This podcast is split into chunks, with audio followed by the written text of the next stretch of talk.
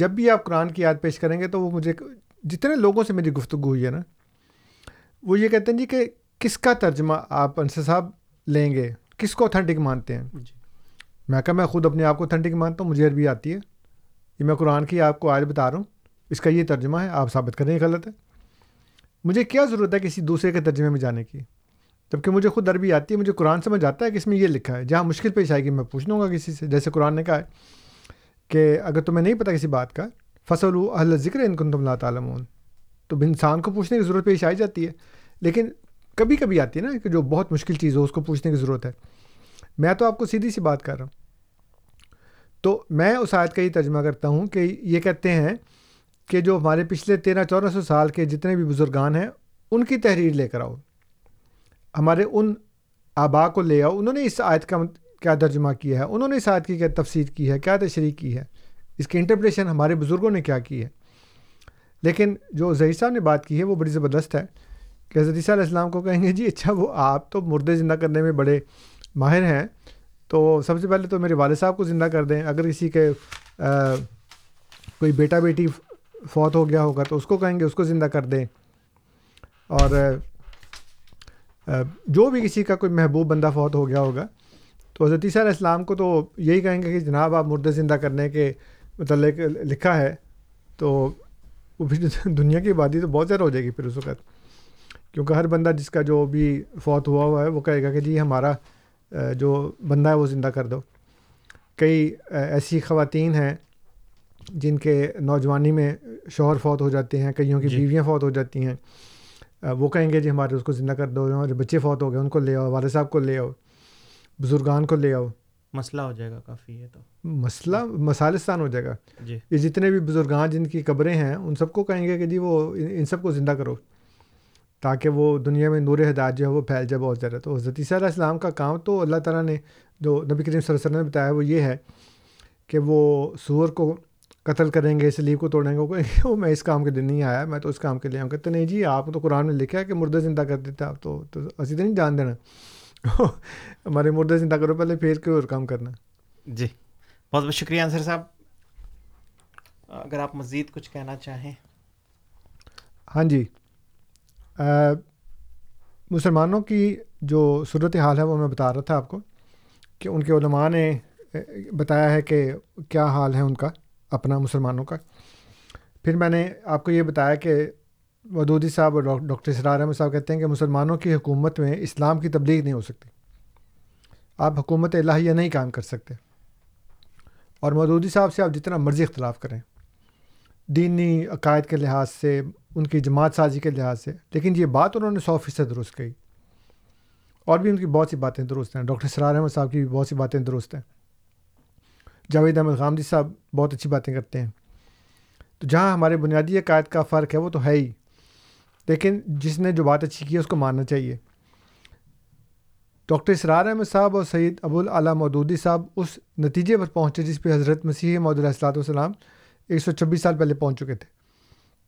اور حضور نے فرمایا کہ مسلمانوں کی حکومت میں اسلام کی جو تبلیغ ہے اور جو ایک نبی کا کام ہے وہ نہیں ہو سکتا۔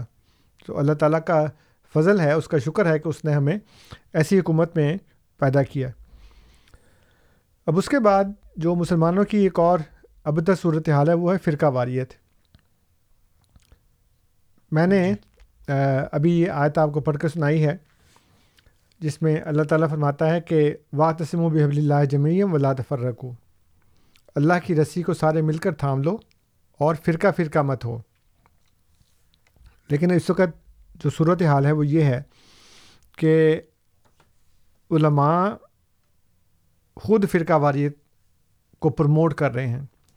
یعنی عوام کو تو چلو نہیں پتہ کہ ان کو اس آیت کا نہیں پتہ اس کا ترجمہ نہیں پتہ ان کو علماء کو تو پتہ ہے نا۔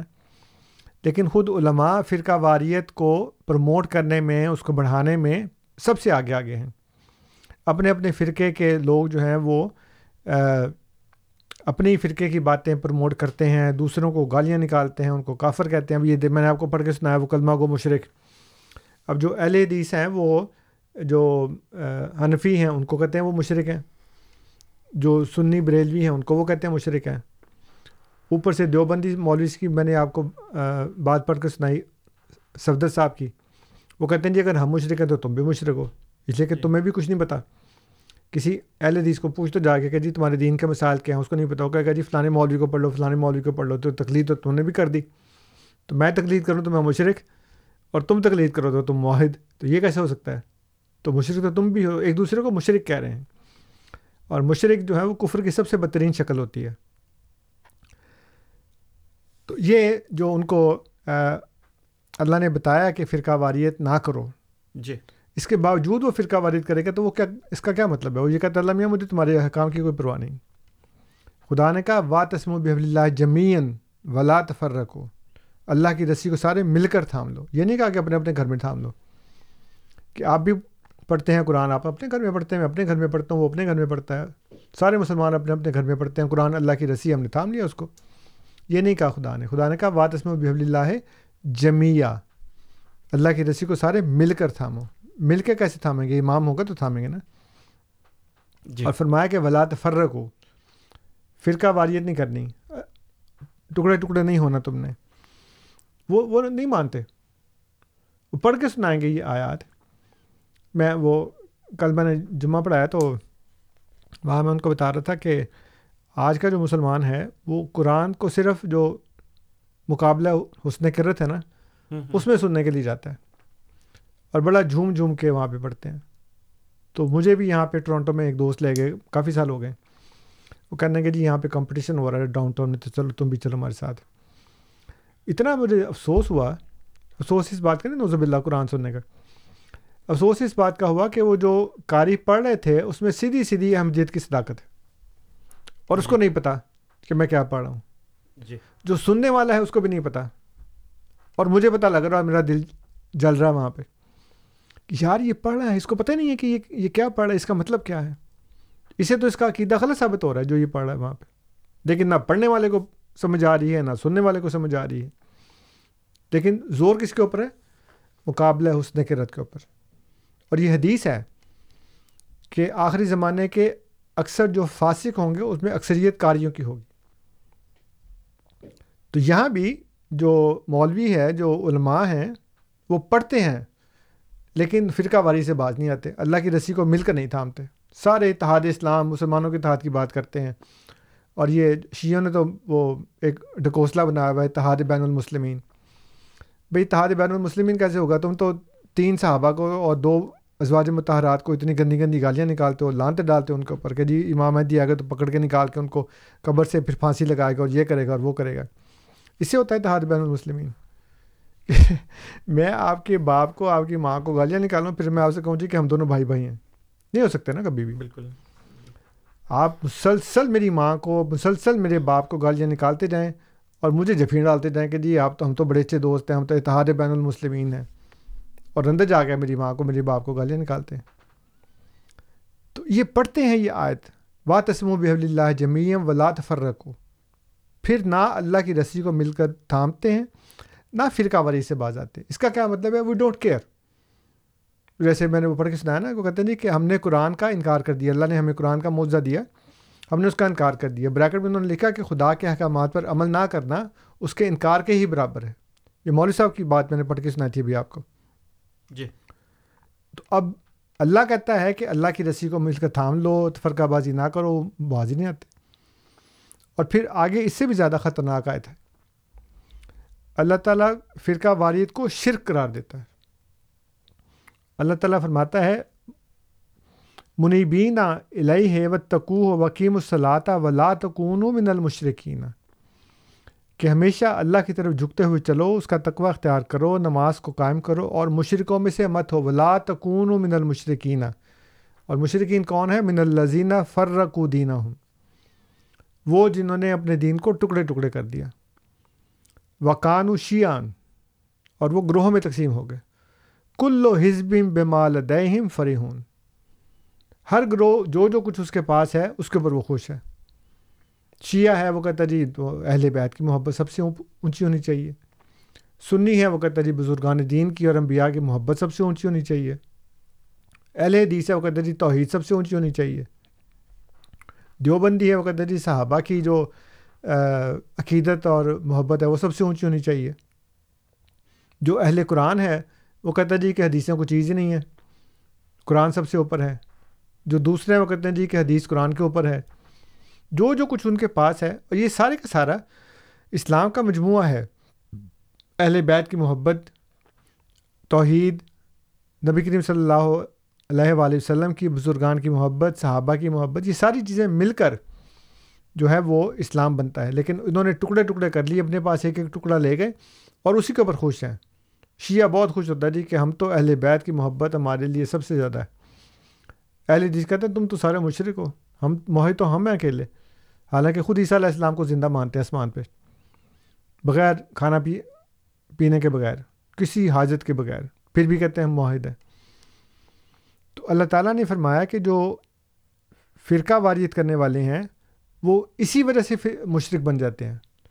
وہ اگر کسی بدھ کو سجدہ نہ بھی کریں، اگر وہ یا رسول اللہ یا یا علی مدد نہ بھی کہیں، اگر وہ یا شیخ عبد القدر جلانی شیان اللہ نہ بھی کہیں کوئی شرکیہ کام نہ کریں، کوئی شرکیہ عمل نہ کریں، کوئی شرکیہ جملہ منہ سے نہ نکال لیں۔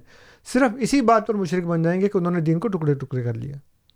فرض کریں مسلمانوں کے اندر سارے کے سارے معاہد ہوں، لیکن چونکہ وہ ٹکڑے کر دیے ہیں انہوں نے دین کے، تو خدا نے اسی بات پر کہا کہ ولا تکون من المشرقینہ من الزینہ فرق الدینہ ہوں وقان و شیعہ کہ وہ سارے شیعہ بن گئے، صرف یہ شیعہ نہیں ہیں، باقی بھی سارے شیعہ ہیں۔ کیونکہ شیعہ کہتے ہیں گروہ کو۔ جی۔ جب وہ جنگ ہوئی تھی نا، اس وقت تو وہ دو گروہ تھے، ایک کو کہتے تھے شیان علی، دوسرے کو کہتے شیان معاویہ۔ تو رفتہ رفتہ وہ شیان معاویہ کی ٹرم ختم ہو گئی شیان علی کی باقی رہ گئی۔ ورنہ جو بھی مسلمانوں میں فرقہ ہے، اس کا نام شیعہ ہونا چاہیے۔ کیونکہ وہ شیعہ ہے، قرآن نے کہا ہے شیعہ ہے۔ تو ہر ٹکڑا جو ہے، وہ شیعہ ہے۔ اور خدا نے کہا کہ جو جو کچھ ان کے پاس ہے، اس پہ وہ خوش ہیں۔ یہی اس وقت میں نے آپ کو بتایا کہ یہی ہو رکھ۔ جو جو جس مسلمان فرقے کے پاس ہے اسی کے اوپر وہ کہتا جی ہم ٹھیک ہیں باقی سارے غلط ہیں۔ اس کے بعد پھر ایک اور آئے تھے جو اس سے بھی زیادہ خطرناک ہے۔ جی۔ اور وہ یہ ہے کہ اللہ تعالیٰ فرماتا ہے نبی کریم صلی اللہ علیہ وسلم کو ان الزینہ فرق الدینہ ہم و قانوشیان لستا من ہم فی شائن کہ وہ لوگ یقیناً وہ لوگ جنہوں نے اپنے دین کو ٹکڑے ٹکڑے کر دیا اور وہ گروپوں میں تقسیم ہو گئے گروہوں میں تقسیم ہو گئے لستا من ہم فی شائن آپ کا ان کے ساتھ کوئی تعلق نہیں۔ اب سامعین، آپ اندازہ لگائیں، آپ کو جھرجھری آ جانی چاہیے اس بات کے اوپر۔ آپ کے رونگٹے کھڑے ہو جانے چاہیے کہ آپ جس نبی کریم صلی اللہ علیہ وسلم کی محبت کے دعوے کرتے ہیں، جب آپ مرنے کے بعد قیامت کے روز ان کے پاس جائیں گے شفاعت کے لیے، تو وہ کہیں گے، میں تو جانتے نہیں تمہیں۔ میرا تو تمہارا تعلق ہی کوئی نہیں ہے۔ اس لیے کہ قرآن کہتا ہے لستا من فی شائن انما امرحم اللہ سما یونب ہوں بے ماکان فلون ان کا معاملہ اللہ کے ہاتھ میں ہے۔ اور پھر وہ ان کو اس کی خبر دے گا جو وہ کیا کرتے تھے۔ تو یہ اللہ تعالیٰ کہتا ہے، آپ کا تو تعلق ہی نہیں ہے ان سے۔ لستا من ہم فی شائن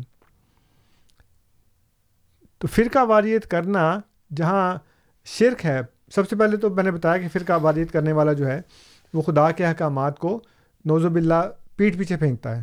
جی۔ وہ کہتا ہے مجھے کوئی پرواہ نہیں ہے۔ اللہ کہتا ہے کہ فرقہ واریت مت کرو۔ اللہ کی رسی کو مل کر تھام لو۔ میں نے نہ اللہ کی رسی کو مل کر تھامنا ہے نہ میں نے فرقہ واری چھوڑنی۔ آئی ڈونٹ کیئر دوسرا جو پہلو اس سے زیادہ خطرناک وہ یہ ہے کہ یہ تو ہے شرک۔ آپ ساری زندگی معاہد رہیں لیکن صرف فرقہ وارد کی وجہ سے فرقوں میں تقسیم ہونے کی وجہ سے آپ مشرق ہیں۔ اور تیسری خطرناک بات یہ ہے کہ اللہ تعالیٰ فرماتا ہے کہ اے رسول صلی اللہ علیہ وسلم، آپ کا ان کے ساتھ کوئی تعلق نہیں ہے۔ اور چوتھی بات یہ ہے کہ اللہ تعالیٰ نے اس کو عذاب قرار دے دیا۔ کہ جو فرقہ واریت ہے، یہ عذاب کی ایک شکل ہے۔ اور اس میں اللہ تعالیٰ فرماتا ہے کہ کل حول قادر و اللہ سا علیکم عذابم من فوقکم۔ ان سے کہہ دو کہ اللہ تعالیٰ اس بات پر قادر ہے کہ تم پر تمہارے اوپر سے عذاب بھیجے۔ یعنی وہ جو ڈرون حملے ہوتے ہیں نا جی۔ یا جہاز آ کے بمباری کرتے ہیں وہ اوپر سے آتے ہیں نا۔ خدا فرماتا ہے کہ کل حول قادر و اللہ سا علیکم عذابن من فوقکم او من تحت ارجلکم یا تمہارے پاؤں کے نیچے سے۔ پاؤں کے نیچے کیا ہوتا ہے؟ برودی سرنگ۔ جی۔ پاؤں پڑتا ہے یہ نہیں کہا تمہارے نیچے سے۔ جیسے کہا نا، من فوق کم کہہ سکتا تھا، او من تحت کم یا تو تمہارے اوپر سے عذاب آ گئے یا تمہارے نیچے سے۔ یہ کہا، من فوقکم او من تحت ارجلکم۔ دیکھیں کیسی اللہ تعالیٰ کی شان ہے، کیسی قرآن کی حکمت ہے۔ کیا اعجاز ہے قرآن کا؟ کہ کیسی بات بیان کرتا ہے۔ جب تک بارودی سروں کی ایجاد نہیں ہوئی تھی، لوگوں کو پتہ نہیں تھا کہ اس کا مطلب کیا ہے۔ لیکن آج بارودی سروں کی ایجاد ہوئی ہے، اس کے اوپر لوگ پاؤں رکھتے ہیں، وہ پھٹتی ہے، لوگ مرتے ہیں۔ تب پتہ لگا کہ یہ جو پاؤں کے نیچے سے ہے اس کا کیا مطلب ہے؟ ورنہ خدا یہ بھی کہہ سکتا ہے تو تمہارے نیچے سے۔ لیکن فرمایا اومنطاط ارج لکم یہ دو شکلیں ہیں عذاب کی۔ تیسری جو قسم ہے، یہ فرمایا اویل بے سکم شیعہ۔ یا پھر تمہیں گروہوں میں تقسیم کر دیں۔ اور میں نے پہلے بتایا کہ پہلے دو آیات میں شیعہ کا لفظ آ چکا ہے اور اس کو خدا نے پسند نہیں کیا۔ تو فرمایا کہ اویل بے سکم شیعہ۔ یا پھر تم کو گروہوں میں تقسیم کر دے اور صرف گروہوں میں تقسیم ہونے سے نہیں، عذاب آتا۔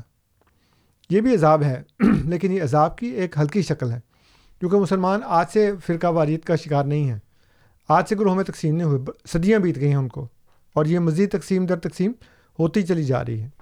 اس سے بھی آگے خدا نے بتایا، فرمایا او یل بے سکم شیعہ، یا پھر تم کو گروہوں میں تقسیم کر دے و یوزی کا باد اکم باسا باد اور پھر تم ایک دوسرے کا مزہ چکھو یعنی کہ ایک دوسرے کو مارو، قتل کرو، اور وہ اب شروع ہوا ہے۔ یہ چند دہائیاں پیشتر کی بات ہے کہ فرقہ والد کی بنیاد کے اوپر مسلمان مسلمان کو مار رہا ہے۔ فرمایا، انظر، دیکھو کیفا نصرف الآیات لا اللہ یف کس طرح سے ہم پھیر پھیر کر آیات بیان کرتے ہیں کہ شاید وہ سمجھ جائیں۔ تو سامعین ہم آپ کی خدمت میں اللہ کی کتاب پیش کر رہے ہیں جس کو ماننے کا آپ دعویٰ کرتے ہیں کہ وہ اللہ کی کتاب ہے۔ ہمارا اس پر ایمان ہے کہ وہ اللہ کی کتاب ہے۔ اللہ کی کتاب کہتی ہے اللہ کی رسی کو مضبوطی سے تھام لو فرقہ واریت مت کرو آپ مانتے نہیں۔ اللہ کی کتاب یہ کہتی ہے کہ فرقہ واریت شرک ہے آپ اس شرک سے باز ہی نہیں آتے۔ اللہ کی کتاب یہ کہتی ہے کہ محمد صلی اللہ علیہ وسلم کا آپ سے کوئی تعلق نہیں اگر آپ فرقہ واریت کر رہے ہیں تو۔ آپ کو کوئی پرواہ نہیں ہے۔